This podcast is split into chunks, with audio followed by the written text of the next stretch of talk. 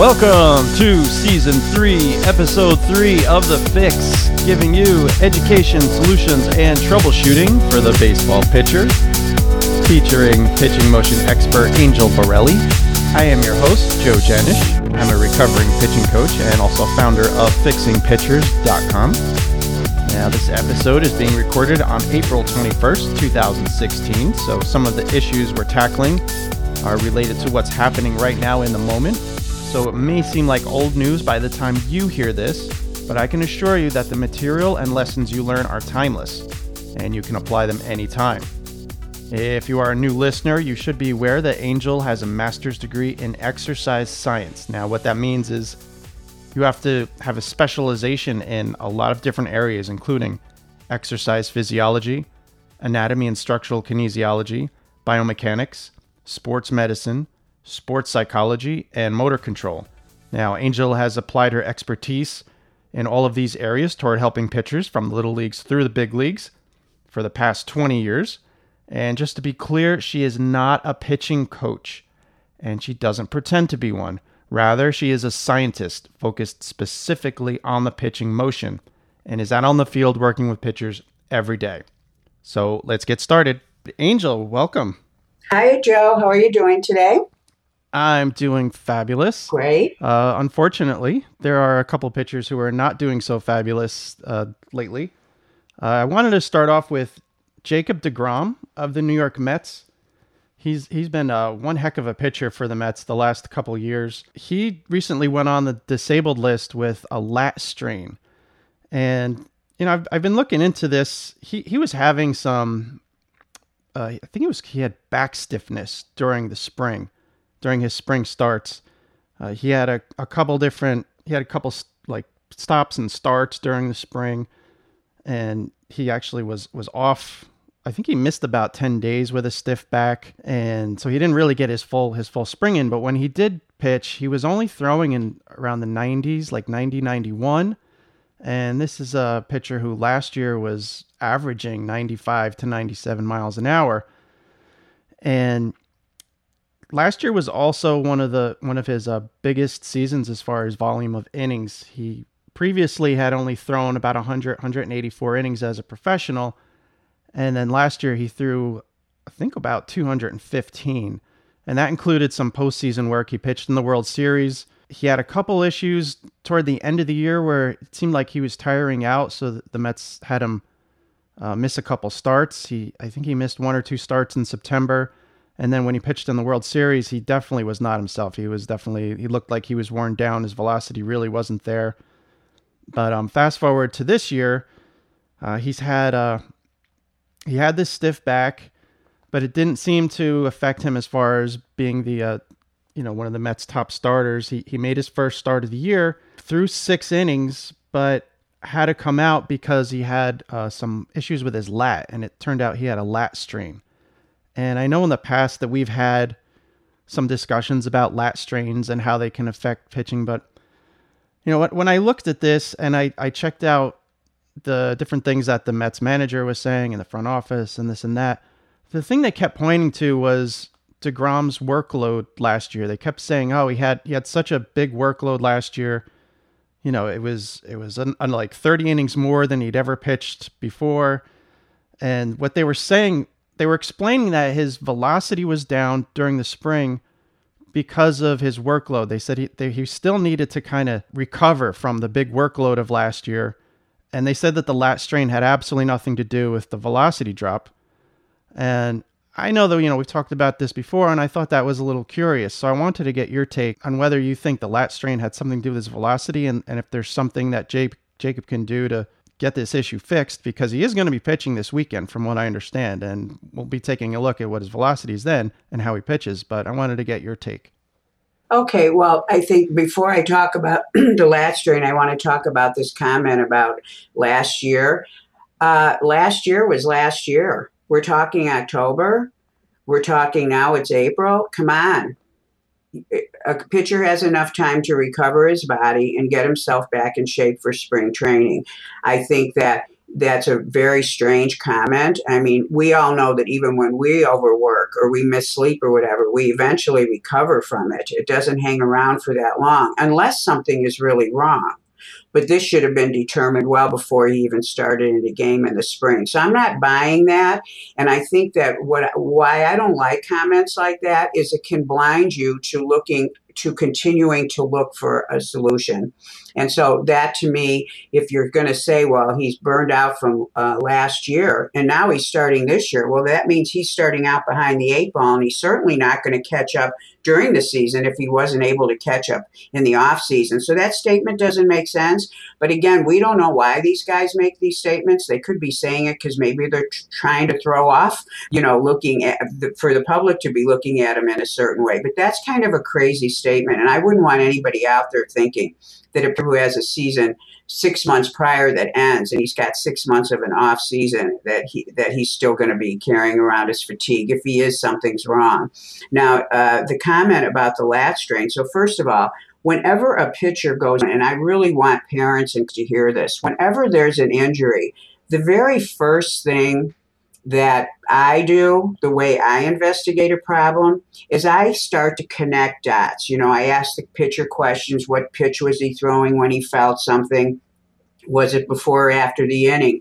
But so let's say we've got a pitcher that comes out, he gets diagnosed immediately by the trainer, and in this case, it's a lat strain. So the first thing I'm going to do if they call me in on the project, or when I get a call from a pitcher and he says, I just came out of a game, the trainer said it's a lat strain, can you help? The first thing I'm going to do is take a look at his body and his mechanics to see if I can connect any dots and anything that he's doing that could cause the lat to be under any kind of unusual stress.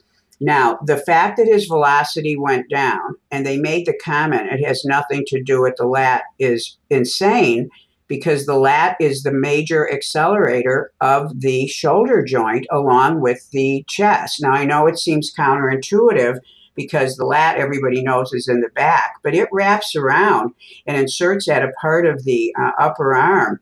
And it actually is an internal rotator, just like the chest is. An internal rotation is the action at the shoulder that creates velocity.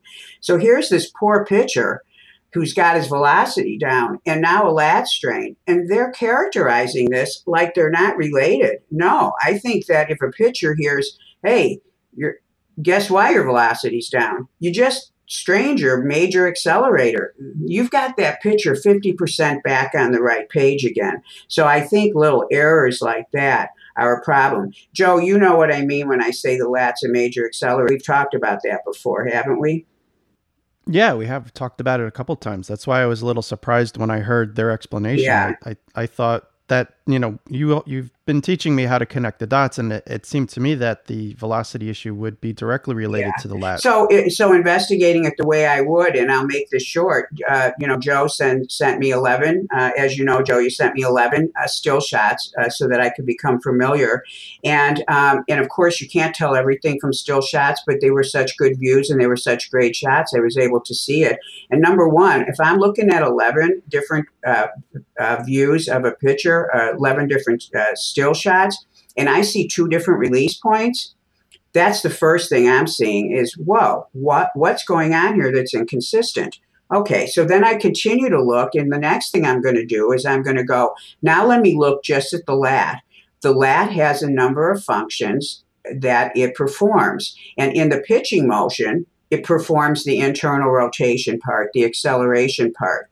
Well, that muscle, even though that's what it does, it also has other things it does. And you don't want it to be strained doing those other things or even being used doing those other things because if they if it is being used then it's not going to be available for its main job which is accelerating. And there is an action at the shoulder and for those of you out there who do analysis etc it's called horizontal abduction. And it's what you guys might see when you look at a picture and it looks like his elbow is way behind his shoulder line. And it has to do with that angle of how far the shoulder is pulled, uh, the upper arm is pulled behind the shoulder line when the pitcher is striding out. So we're talking about at the very beginning of the motion.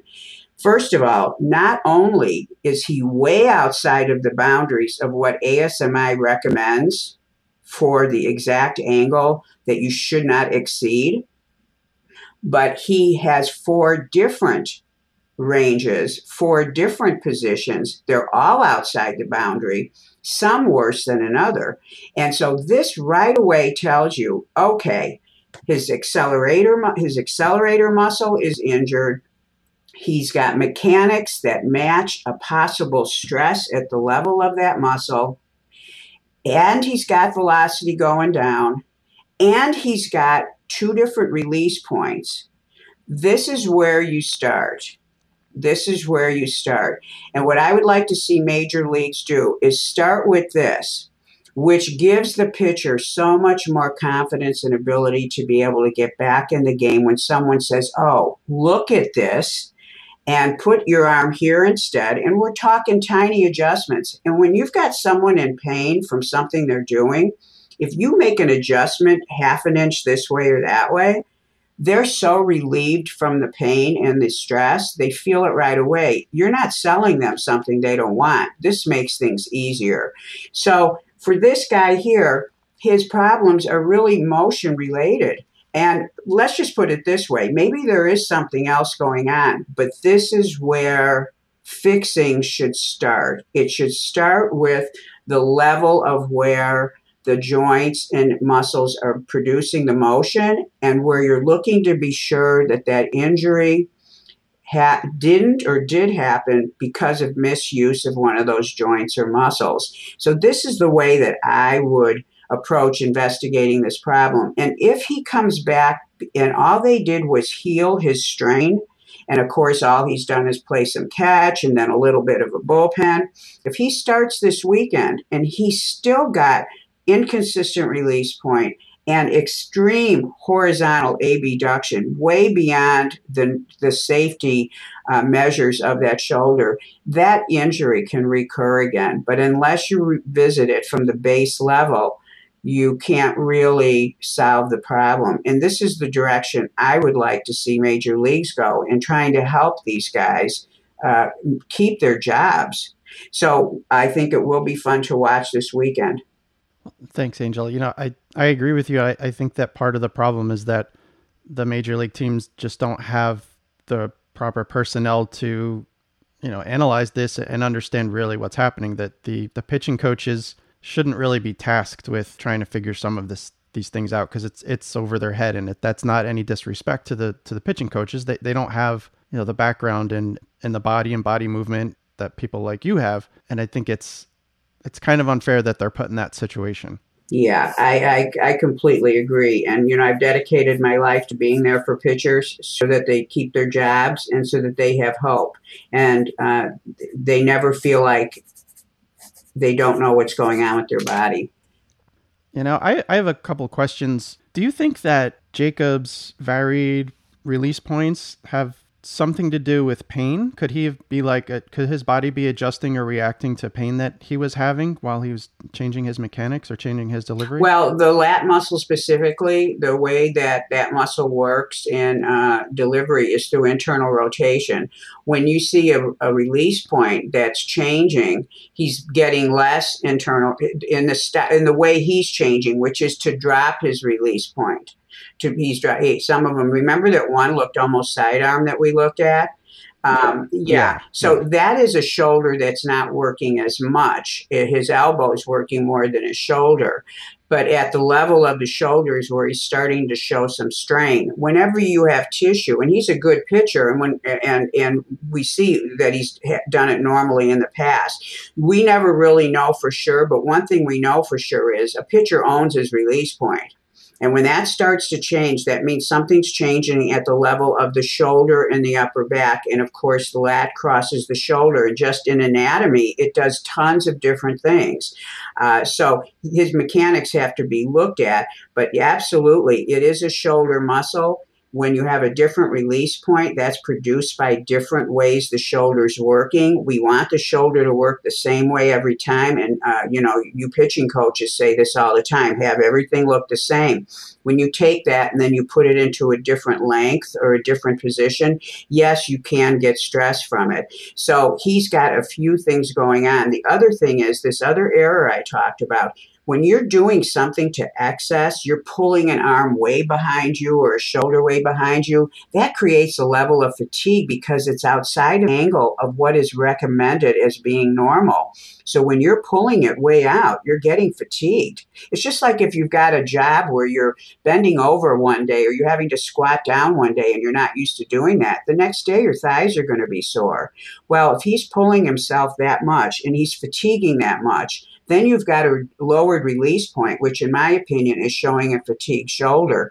That's where you're getting the double whammy. And that is how they're connected. So that's a great question, Joe. And I have another question.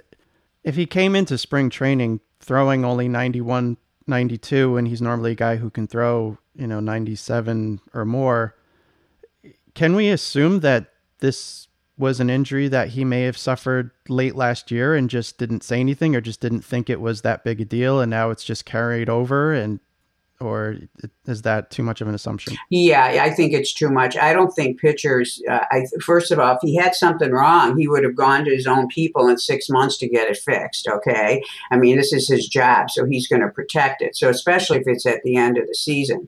Secondly, my uh, what I was thinking is if he comes into spring training and his velocity's down, you know, the major leagues needs to have somebody on their staff, like somebody like myself, or someone who can look at the quality of his pitching motion and say what the heck's going on here? Because let's say, and we say this every year, most injuries occur at the beginning of the season. This should not have happened. They should have had a heads up on this, and they should have been looking at that drop in velocity and investigating this. And so who knows why this happened? And that's why I worry about the statement, oh, he's fatigued from last year, because once you think that, you stop looking. And no, there's a reason for all this. And it can just be that he started to make some adjustments with his mechanics or somebody told him to do something and it caused a problem here and there. Without seeing his full motion, I can't say why this problem happened, but if pitchers would understand that you can't it, there, many times you come back to the season and you'll have a pitching coach that'll say, "Hey, you know, I want you to lift your leg higher, or I want you to push harder off the rubber. I want you to do this. I want you to do that. Because that's kind of their job what people don't get is if you do one thing, it's going to change a lot of other things. So he may have come back with altering one little thing, and before you know it, he's got this. But seeing a pitcher's velocity drop like that, particularly after an off season, either he wasn't conditioned correctly prior to the spring training or something's changed in his mechanics. And I would be on that immediately so to avoid him not having a good season, but moreover to avoid him getting injured. Thank you. Let's move on to our, our other subject today. Uh, another pitcher having some issues. Andrew Heaney of the Angels. He's a, a left handed pitcher, a younger guy, 24 years old. He, was one of the top pitchers in, in all of college baseball in 2012. He was a, a number one draft pick of the Marlins. Uh, they traded him for Dee Gordon, who's now an all star second baseman and then he was traded again to the Angels. He's he really just rocketed right through the minor leagues, made his major league debut fairly early. Last year was his first uh, half season in the major leagues. He did very well. There were great expectations for him this year. He not only made the the Angels starting rotation in spring training, but he was named the number two starter, which is a pretty big deal for a guy really going into his first big league year. And he pitched in his first his first uh, major league game. Uh, well, well, his first major league game of this season in uh, 2016, back on I think it was April 5th, and he had to be taken out because by the sixth inning, his velocity had dropped down from 92 down to about 88, and he was complaining of forearm tightness. And they, they took him out of the game. They shut him down. They got they got an MRI done, and the MRI disclosed that he had um, a flexor strain and again, they shut him down for a while. Then uh, he started playing catch, uh, but he I think he was playing catch for a few days, and he just wasn't getting any better. He couldn't uh, move on to long toss, which was one of the one of the things that uh, his his trainer wanted him to do, or his manager, whoever. And now he's been shut down again because uh, it's been said that he's he's hit a plateau in his comeback from this from this injury, and it's it's kind of upsetting because here, here's a young guy who you know he threw 95 up to 97 miles an hour. Now he's down to 92 and then down to 88, and he has this forearm issue, and it doesn't seem to be going away. I believe that the main thing was that he, he wasn't able to move beyond just playing catch. And now he's in a situation where they're not sure what to do. They're not sure how this is going to heal. I sent you some photos of him as well to see if you could see anything in his motion, maybe something that could be causing that elbow issue. So maybe you could tell us a little bit about what you found in Andrew Heaney. Well, you know, when I looked at his photos and I read the story, this is one of these things that I hate hearing. Here he is in college throwing 95, 97, and now he's in major leagues. His velocity's down. And we talk about this all the time. We go, well, what actually happens to these guys? They should be throwing as hard and even doing better. So this is really a sad story. But again, the way I would investigate it is do exactly what I did. You sent me, first thing is you send me photos, I take a look, and the first thing I'm looking for is okay, he's got a flexor pronator mass strain, and everyone knows if you listen to me that I'm all over this thing with the forearm. We've got to keep the forearm range of motion correct and you've got to make sure that it stays healthy because the next thing that does happen is the UCL will blow. So he's in trouble right now with an injury and his body isn't letting him throw uh, it's, it's hurting, and that's kind of good unless they get on top of the problem. So the first thing I'm going to be looking for is I'm going to be looking at shoulder and elbow mechanics to see is there anything obvious here, and really that's all you do. If whatever if he says his knee hurts, I'm going to look at the lower body mechanics. So I'm just generally going to look to first see is everything where it's supposed to be when it's supposed to be there. That's like number one, because if something isn't in the right place at the right time, especially with the arm, you are going to be making up for it. And then the arm has stresses at unusual times, and it ends up having to have more stress towards the end of the motion. And so you can end up with problems. And of course, the very first thing I saw is his arm is late and that is using baseball language. But his shoulder, his forearm, his shoulder is not rotated enough when his front foot lands.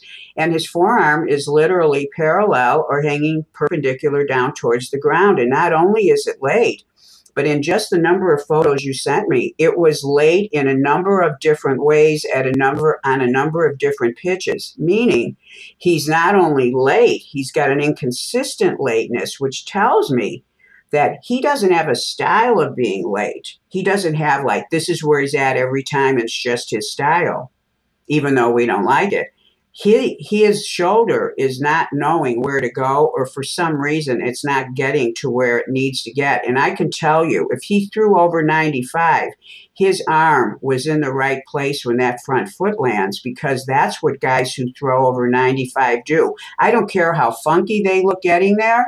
I don't care how funky they look at acceleration. But when their arm is, when their front foot touches down, that arm is in that right place because it allows the shoulder to get that pre stretch that you need to be able to accelerate the ball at those high rates. So he's showing that to me. So when I continued to look, uh, at um, the photos, I said, well, let me see if I can find one where his arm is actually where it should be when the foot lands. But of course, we know it'll be there at a later time in the motion. And I found the most beautiful picture of him with his arm in the perfect place which tells me, as an analytical kinesiologist, troubleshooting mechanics, that he knows how to do everything. He's just not doing it at the right time. So his this is a timing problem. It's not a you don't know how to get this angle problem. It's a you don't know how to get this angle soon enough problem. So when I looked at that photo, his lower body, both his hips were rotated completely towards the plate, meaning he was at the f- complete finish of his lower body rotation when his arm finally got to the right place and it was it still hadn't rotated around. So there I was seeing this incredible separation that he still has. He's still an over 95 mile an hour pitcher, but his timing is really off. Now, when you see that error in a pitcher, and coaches, please hear this. When you see the error in a pitcher that his arm is not in the right place when that foot lands, the good news is there's nothing wrong with his motion during the important parts of the the acceleration etc so don't go touching his arm take a look at how he's coming out of the glove and raising his arms up to what we call the T position or both shoulders are, you know, both arms are at shoulder height. His problem is happening at the most uninvasive time of the motion, and it possibly and usually has something to do with some crazy way that the pitcher's coming out of his glove and all of a sudden it's taking too long for his arms to get in the right position. So when you see this problem, don't touch the arm, don't touch his acceleration, don't touch his wonderful rotation.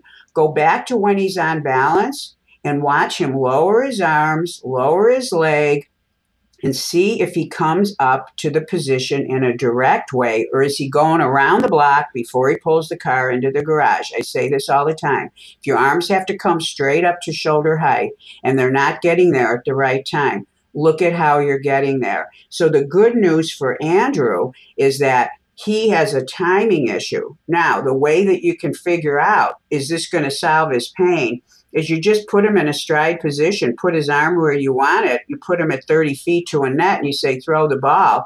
And if he's not hurting, then you know, wow, then his forearm is also going through some kind of stress at the beginning of this. And by eh, handling this problem, you've handled the pain. And I can tell you when the arm is late, and the forearm is in, eh, eh, the whole arm is in an incorrect position, it's usually because of some action out of the glove, and it's usually an elbow action that's incorrect.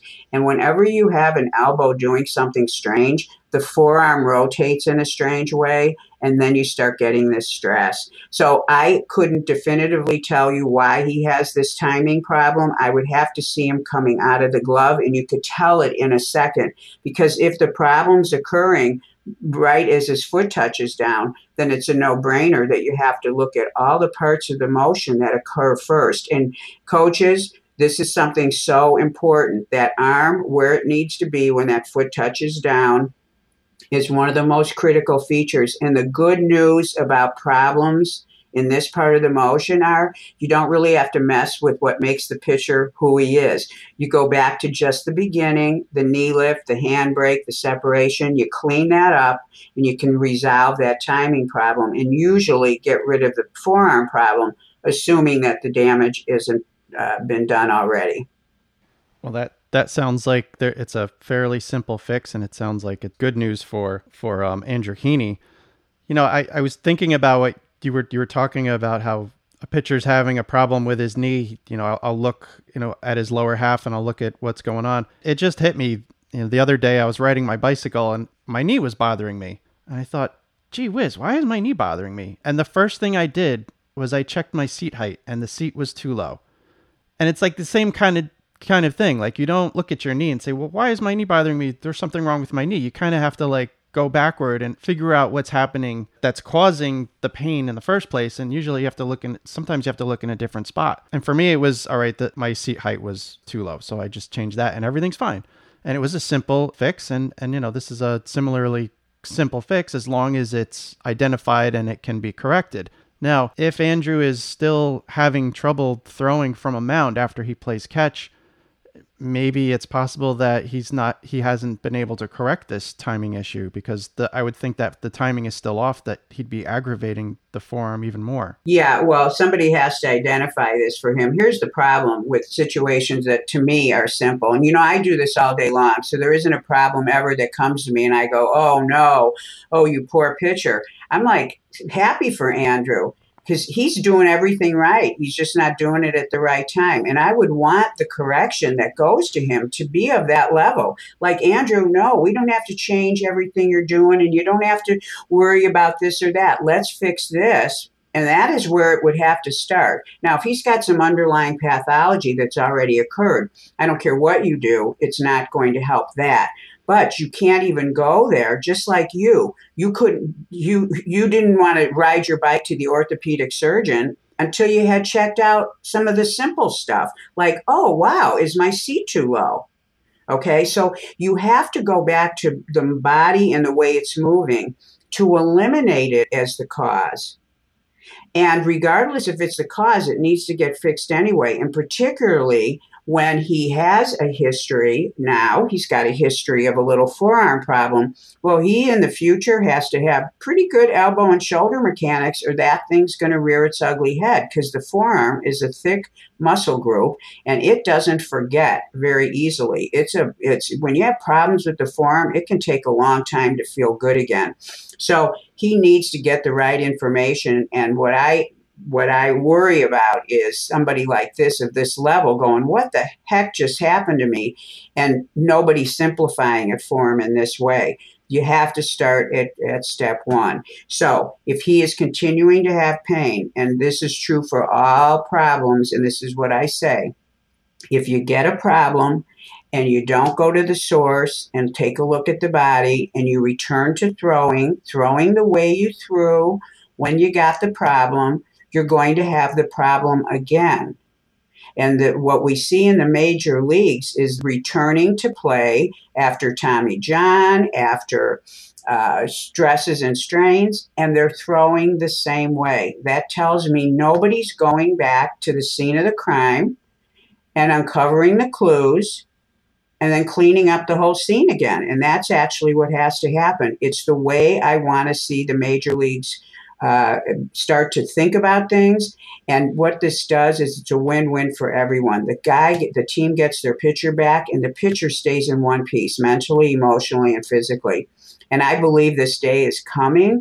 I don't know when it's going to happen, but this is these are the recommendations that I would make to any major league team when they had a pitcher go down. And I'm hoping with Andrew they do this because he's he's this issue is uh, a simple one to fix and we'll just hope that in the process he doesn't get more damaged. I'm so glad that you that you said all this because what what was just going through my mind is that they did do an MRI and one of the things that the MRI showed was that his UCL was fine and that and I see this over and over and over again at the major league level. These pitchers have a forearm strain and the, they go in and they do an MRI of the elbow and they find out that the UCL is clean. There's there's no damage to it, and then the team goes, okay, everything's fine, no worries. He's, the the UCL's fine, so uh, we just have to let him you know rest and and let the the injury calm down and put him back on the mound, no problem. But in fact, if if there's a forearm strain and, and there's pain in there, then eventually that will get to the UCL, and because and and unless nothing is fixed, then there will eventually be an injury. And, and you know what bothers me in this particular place, Heaney is a, a young guy. He's trying to make his thing in, in the major leagues this year as a 24 year old. He's you know the number two starter. He will probably you know feel a little better in a, in a few weeks. He'll go back on the mound. He'll start having that issue again, and he might just try to pitch with it for a little while because he doesn't want to get on the disabled list again. I know I know how guys are. They want to compete you know they want to they want to make it in the major leagues. And i you know i worry that he's going to say well you know the, the mri was clean. My ucl is okay. I have nothing to worry about. And he'll, he'll maybe deal with the pain for a while until something even worse happens. And so i'm glad that you brought up this whole idea of doing the detective work and finding out why the pain is there in the first place not just treating the pain and and moving on. Yes. And you know joe uh, something important you said and i would want everybody to hear this really clearly the day before UCL blows, it usually was fine. So his UCL was clean today. It doesn't mean that it'll be clean tomorrow if he would decide to pitch through this, which is what you hear.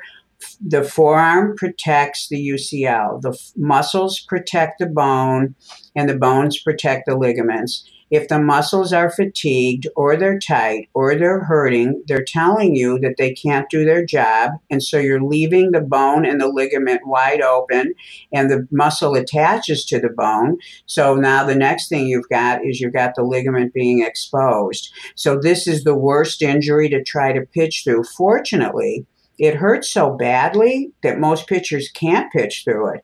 But sometimes when you've got your chemistry going, you don't recognize it And so, and you can do more damage. So it shouldn't, it, the bus should not stop with, okay, good. Just like you said, oh, good, the UCL's not involved, so we're cool. No, you're not cool because the, the, uh, the little army that is in, uh, supposed to be lined up to protect the UCL is sleeping right now so that UCL is vulnerable at every moment. So um, this would be one injury I would want Andrew to be completely on top of, completely honest about. But right now, I'm sure he's just baffled because he knows what he is, what he actually is, and he knows what's been happening, and he probably can't figure it out. So um, anyway, so that's a good point, Joe.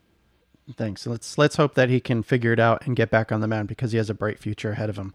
So what I want to do now is move on to our teaching moment segment. And usually we take your experiences because you're you're down in the trenches every day working with pitchers. But in this particular episode, I want to talk about one of my issues and have you help me out. You know, I've, I was a Division One pitching coach.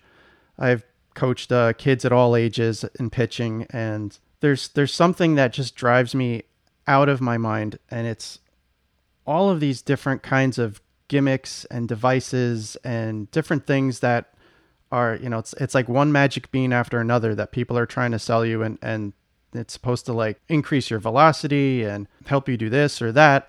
I, even though I don't know everything about the pitching motion what what I do know is that you you have to just learn the basics first.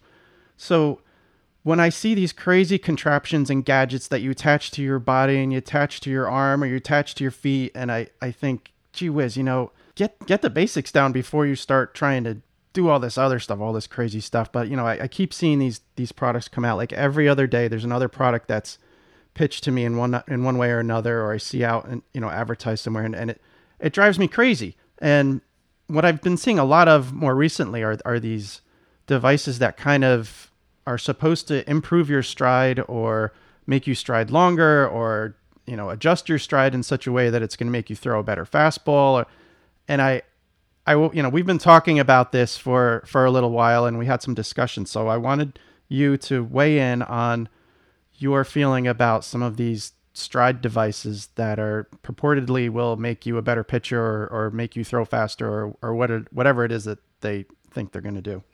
Well, um, I know you've been asking me for a long time to talk about this. And, you know, I usually, when I get sent things as well, they send me emails, links, websites, and I look and I just shake my head.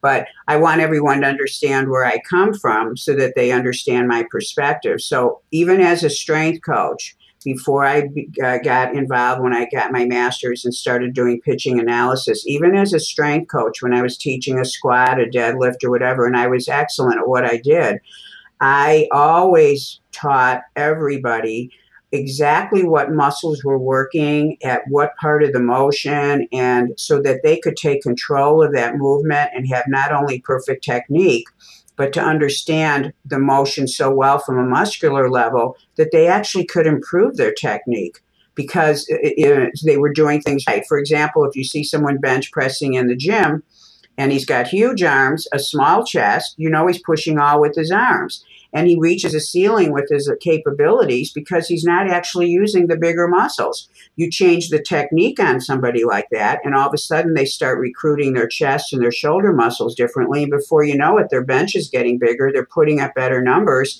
and they're getting finally development in their chest.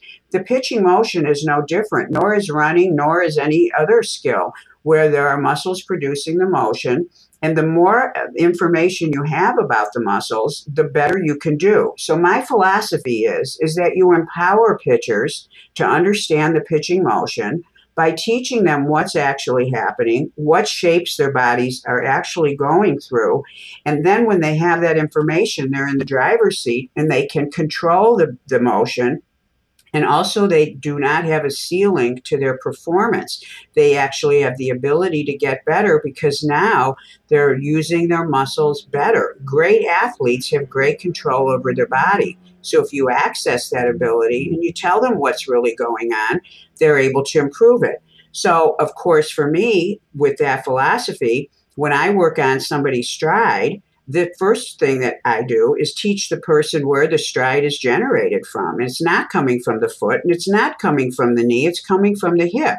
And the muscles there that produce the motion, when we're in the gym, we actually strengthen those muscles, not in any crazy way, but in a way that you would strengthen the muscle if you were strength training that muscle, whether you were a pitcher or not.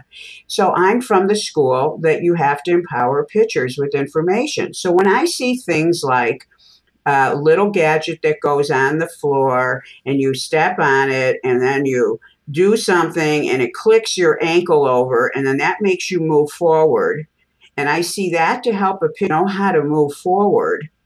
And it's working at the level of the ankle with no training and education about what muscle actually moves the body sideways. I don't like that gimmick.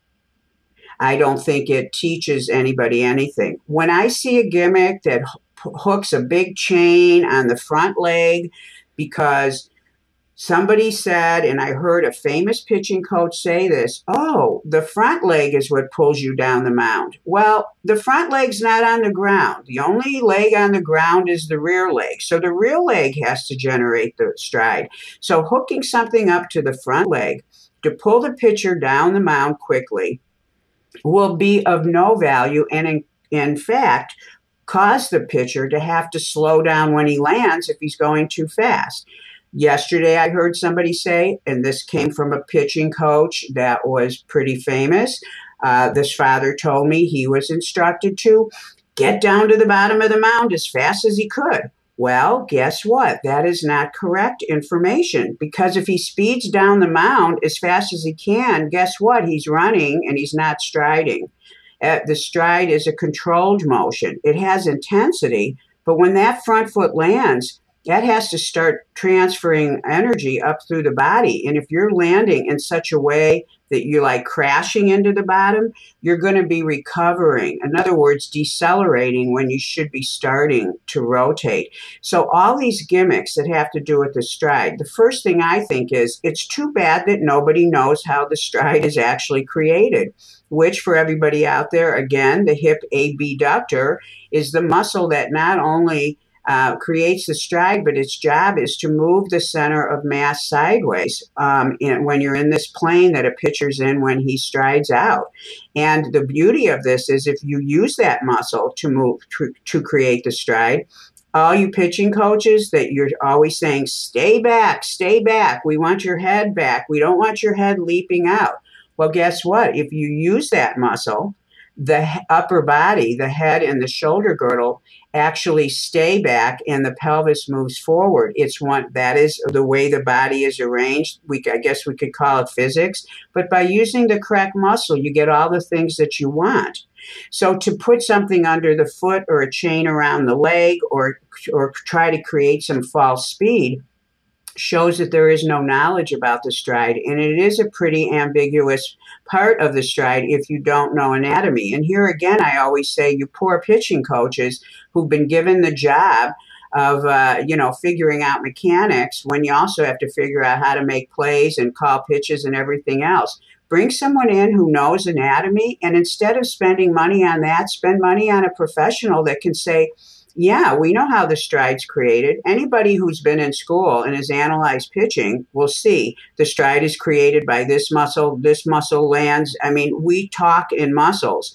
And so a good strength coach could take that muscle and connect it to a strength program. And a good person on the mound would just say, now use that muscle to create the stride. And now you've got a pitcher striding out correctly. I don't know what you get when you stand on something that tilts the ankle, other than an ankle injury, other than more gray area for the pitcher who's going, I don't even know how to do this. So you might get a feel for a minute that something's happening happening that's good, but it won't, won't be retained because if you're not giving information to an athlete about how they do something, they're not being empowered and if they're not empowered, they probably can't repeat that movement. So to me, when you come up with gimmicks or methods, it's not empowering to the pitcher. Therefore, it can't last. And unfortunately, most of these gimmicks I see, I think are dangerous. I think they could hurt the pitcher. So that's my take on this these little things that seem to be so popular with the stride and this misnomer that the stride has to happen with more intensity. I mean, you don't come out of the gate going 100 miles an hour. You're you start going 100 miles an hour once that front foot lands, but you got to get to that landing and you got to be turned on with intensity in your brain but you have to be able to control that stride and you have to use the back foot connecting to the ground. The back foot only the the ground reaction force under the back foot joe is only 30% of the pitcher's body weight. That's telling you that he's not like you know he's he's he's he's coming off that leg with connection but the landing is 70 to 80% which means that you've got to go downhill with some power from the back leg but with amazing ability to be stable at the front leg. You can't do that if you go racing down the hill or use some device that throws you off to where you don't feel that energy. So that's my take on this uh, this gimmick uh, and all the gimmicks for the stride. I would say be careful and learn how to create a stride from the muscles, and you'll be amazed what you get.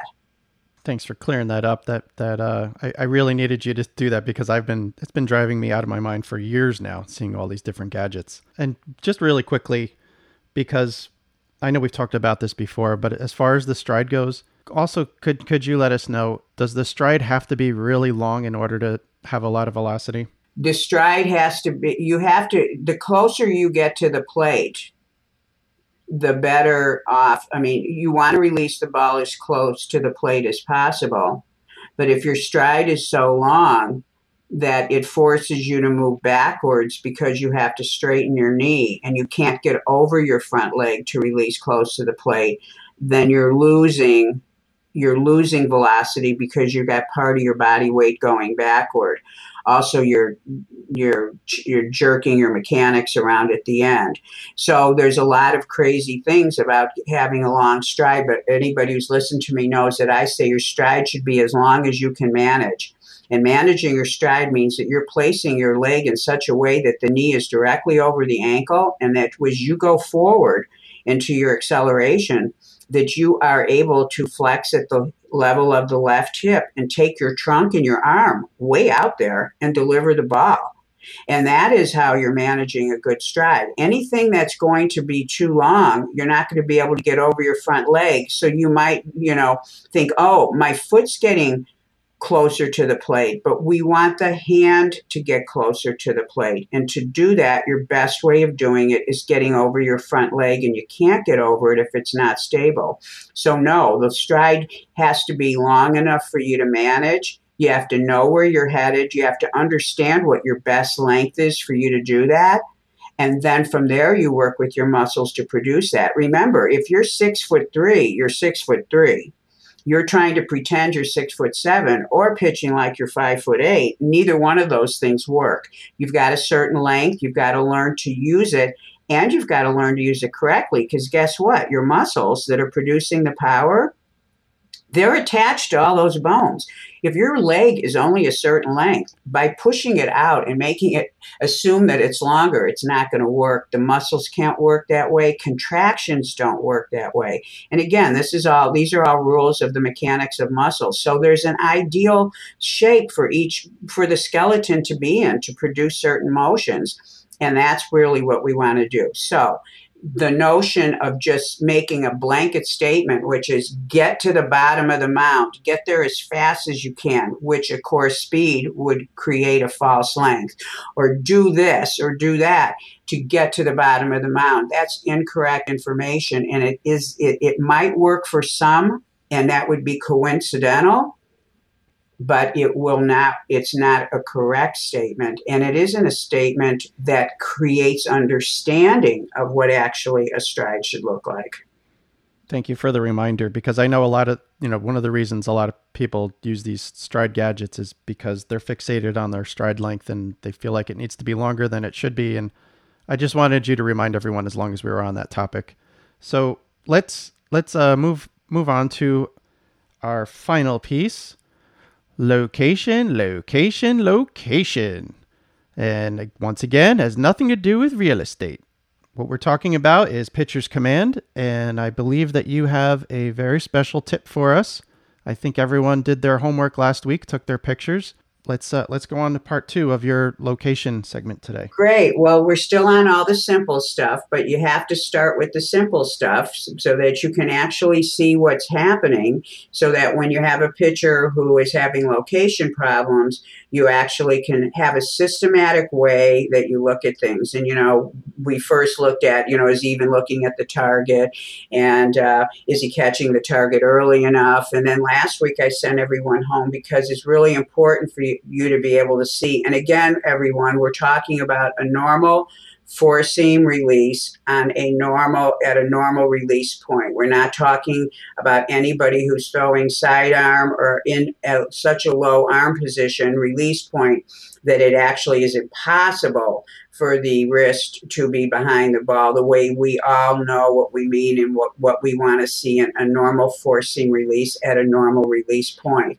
So I sent everyone home because you want to be able to see at that release. If that, you know, you should have been able to see the ball. You should have been able to see, if he didn't have a ball in his hand, you should have been able to see his palm and his fingers. So that is the wrist being behind the ball. And that's the way the wrist is able then to actually impart that last bit of velocity, but also the way it imparts the movement of the fingers and the downward trajectory of the ball, which hopefully is coming through the shoulder muscles into the hand. If you don't have that wrist back there, you're going to be affecting spin and you're going to be affecting different ways the ball the fingers are on the ball so you're going to affect location possibly so the first thing here as i sent everyone home is to be able to recognize when the ball is correct when the wrist is correctly behind the ball on a four seam uh, pitch. Now, why would a wrist not be behind a ball? Well, so here's what the next little lesson is for everyone. So the wrist is controlled by the forearm. And the forearm is the rotation part of the arm, and it's actually what changes the pitch type. So when a pitcher is throwing a curveball, he does what's called supinate. He supinates his forearm, meaning he's starting to turn his palm up a little. And that rotation is what you're asking him to do at the end of that pitching motion. So the forearm is rotating. And by the way, the joint that controls that rotation on the upper arm, on the upper end, is right below the crease of your elbow. And it's on the, if your palm is up, it's on the outside of it in that thick mass. There's a little joint under there. No one ever talks about it. It's the radial ulnar joint, it's where the two bones of the lower arm come together. And that's what actually creates the rotation. There's another joint at the lower end by the wrist. When that rotation occurs, and you don't want that rotation occur, to occur, you're not going to have the wrist behind the ball because your forearm rotated unnecessarily and that moves the hand. So the rotation of the forearm creates a wrist that's not behind the ball. Another way to say this is the hand position is controlled by the forearm. If you don't move your forearm, you can't change your hand position. So your forearm position is responsible for what the wrist is doing. So on a four seam that's thrown correctly with the wrist behind the ball, if you keep watching your pitchers that are doing it right, you'll see that the forearm is in a very specific position. It's the position it's in. If every, anybody's listening and you're at a desk, just lay your forearm down with your hip palm down. And that's the position of the forearm on a, a four seam release. If that forearm starts to rotate upward and the hand rotates upward, then you're going to not be behind the ball because your wrist and hand just changed. So that's the next thing that's important is to understand what is the forearm doing. So the minute you see a pitcher, and you coaches are so good at seeing that release point, when you see and you go, wow, his fingers aren't behind the ball. Next thing, move your eye to his forearm, and you will, of course, see that the forearm's rotated. So the next thing we want to understand is what causes the forearm to rotate. And there's a lot of reasons why these things happen, but I want to start with the one simple one. And next week we'll be talking about another one that is very interesting that has nothing to do with the upper body. But when the elbow leads instead of the shoulder delivering the ball, when you have a pitcher who quote unquote leads with his elbow, When you lead with your elbow, your forearm starts to rotate upward as it does in a curveball. That is an anatomical thing that happens. That's nothing you can control. And if you're trying to control it, if you lead with the elbow and you're trying to control it, you're creating havoc on your forearm and can cause forearm pain. But the real thing that's happening is the forearm starts to rotate so the hand does not stay behind the ball. And the way everybody can do this right now is if you just raise your arm up, you know, with your upper arm next to your shoulder and your forearm and your hand wide open and you've got your fingertips facing the ceiling. So you sort of got your arm up as if you were saying stop to somebody, but your arm is right next to your body. If you just take your elbow and lead it forward like you're just sticking your elbow forward, you can see it out of the side. You will see that your whole forearm changed its rotation, and you'll see that your palm is starting to face your head. And that's a way that you can understand the problem with leading with the elbow. And what that actually is, it's an improper shoulder mechanics problem. And that's a topic we will be covering to try to help you start to solve these problems with location. But leading with the elbow is improper shoulder mechanics because, as you noticed, when you edge your arm up, and everyone, when you're not driving, go home and try look in the mirror when you lead with the elbow, in other words, you stick your elbow out, and this is actually what a quarterback does. A quarterback throws a football this way. His show, you'll notice when you're in the mirror doing this and you put your elbow forward, your shoulder didn't rotate forward at all. And that is incorrect pitching mechanics because first, the shoulder is the bigger joint. Secondly, it's got all these degrees of rotation that are possible, up to 8,000 why would you not use your shoulder? So if you put the elbow forward before you rotate the shoulder, you will get the elbow out in front of the shoulder. And not only are you eliminating velocity and eliminating the control that the beautiful chest muscle gives you to be able to pull down on the ball, you're also rotating the hand and the forearm. And if that pitcher is leading with the elbow and also trying to get his hand back behind the ball, he's twisting his forearm, and that's another reason for forearm pain. So, when you're now looking at location problems, and the first thing you look at is what the hand is doing because it's connected to the ball, and you see that the wrist is not behind the ball look to see if that pitcher is leading with the elbow. Most times you will see that. You'll see faulty rotation.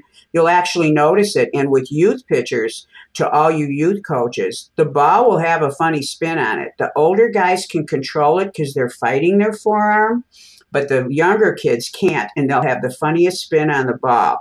So what you want to do is look to see if that elbow is leading and if the elbow is leading, that is the level that you start to work at. You don't work with the hand, you don't work with the wrist, you don't work with the forearm. You work with teaching them how to accelerate correctly from the shoulder and not the elbow. And that's how you solve another location problem. Wow that was that was pretty good. I had I had my hand up and I was I, I was going through the arm motion with you and the whole thing. That's that's a really good one. I, and I imagine that not only would would that help your accuracy and your command, but I imagine that would help you prevent some forearm strains and, and elbow problems as well. Yeah, well, you know, everyone, you want to remember, show uh, correct acceleration is simultaneous internal rotation of the shoulder and um, and uh, the elbow extending into uh, the release point. And the elbow and shoulder need to move simultaneously. The sidearm pitcher, he's only moving his elbow out to the side. He's got no internal rotation happening at that release time. He has delayed internal rotation, and these these these methods where they're teaching pitchers to get the ball near the ear and bring the elbow through the way a quarterback would do. Well, that is not overarm throwing. And when I say overarm, I mean the scientific thing. I don't mean the over 12 o'clock release incorrect method. It's a scientific term for normal baseball pitching. It's called overarm or overhand throwing not to be confused with underhand. And it's a it's a movement of the shoulder and elbow. So when you don't follow the rules, you get other joints getting involved, like this little elbow joint sticking out there, thinking it's going to control the motion. The shoulder hasn't accelerated. the elbow's going first. Now you're throwing a dart, and you're also missing out on the velocity. Now, can some guys throw great this way? Yes. Do they think, oh, this is a cool method because I can throw so hard? Well, guess what? If you're throwing hard that way, think what you could do if you actually used your other carburetors, which really are the ones that go fast. So there's nothing better than efficiency. And when you're having location problems, you always, always, always want to look to the forearm and the wrist to determine if everything's in the right place. And next week, I want to talk about something that I see is the most common reason why a pitcher would lead with the elbow, and it actually has nothing to do with his elbow. And that's what's going to be fun to talk about that. Yeah, that sounds mysterious. so no homework this I, week. I know. I want everyone to come back. So go home in the mirror. And for anybody who didn't understand this, just pretend you're going to throw a football and do that in the mirror, and you'll see how your forearm cannot stay in that correct position. It has to rotate because your elbow and the way the elbow and that uh, our U joint work together is that's what they do. All right, great. So that's our homework. We got to go in front of the mirror and, and throw the football and, and understand that's the wrong way to do it. Okay. Right. Super. Great. Well, I think we covered quite a bit today. I want to thank everyone again for listening to my conversation with pitching motion expert Angel Borrelli. If you want to learn more about Angel and her background and how she takes pitchers to the next level, you can visit her website, gymscience.com, G Y M S C I E N C E.com. It's where you can find tons of great free articles on pitching mechanics and injury prevention as well as Angel's book, Engineering the Pitching Elbow. Pretty relevant book considering the topics we were talking today. And it has it's full of strength and conditioning exercises specifically for the elbow and includes a full program for keeping the arm healthy during the season and also during the off season. If you want to learn more about me, you can visit fixingpitchers.com. You can hit me up on Twitter at fixingpitchers. And in the meantime, wish you all safe and effective performance on the pitching mound.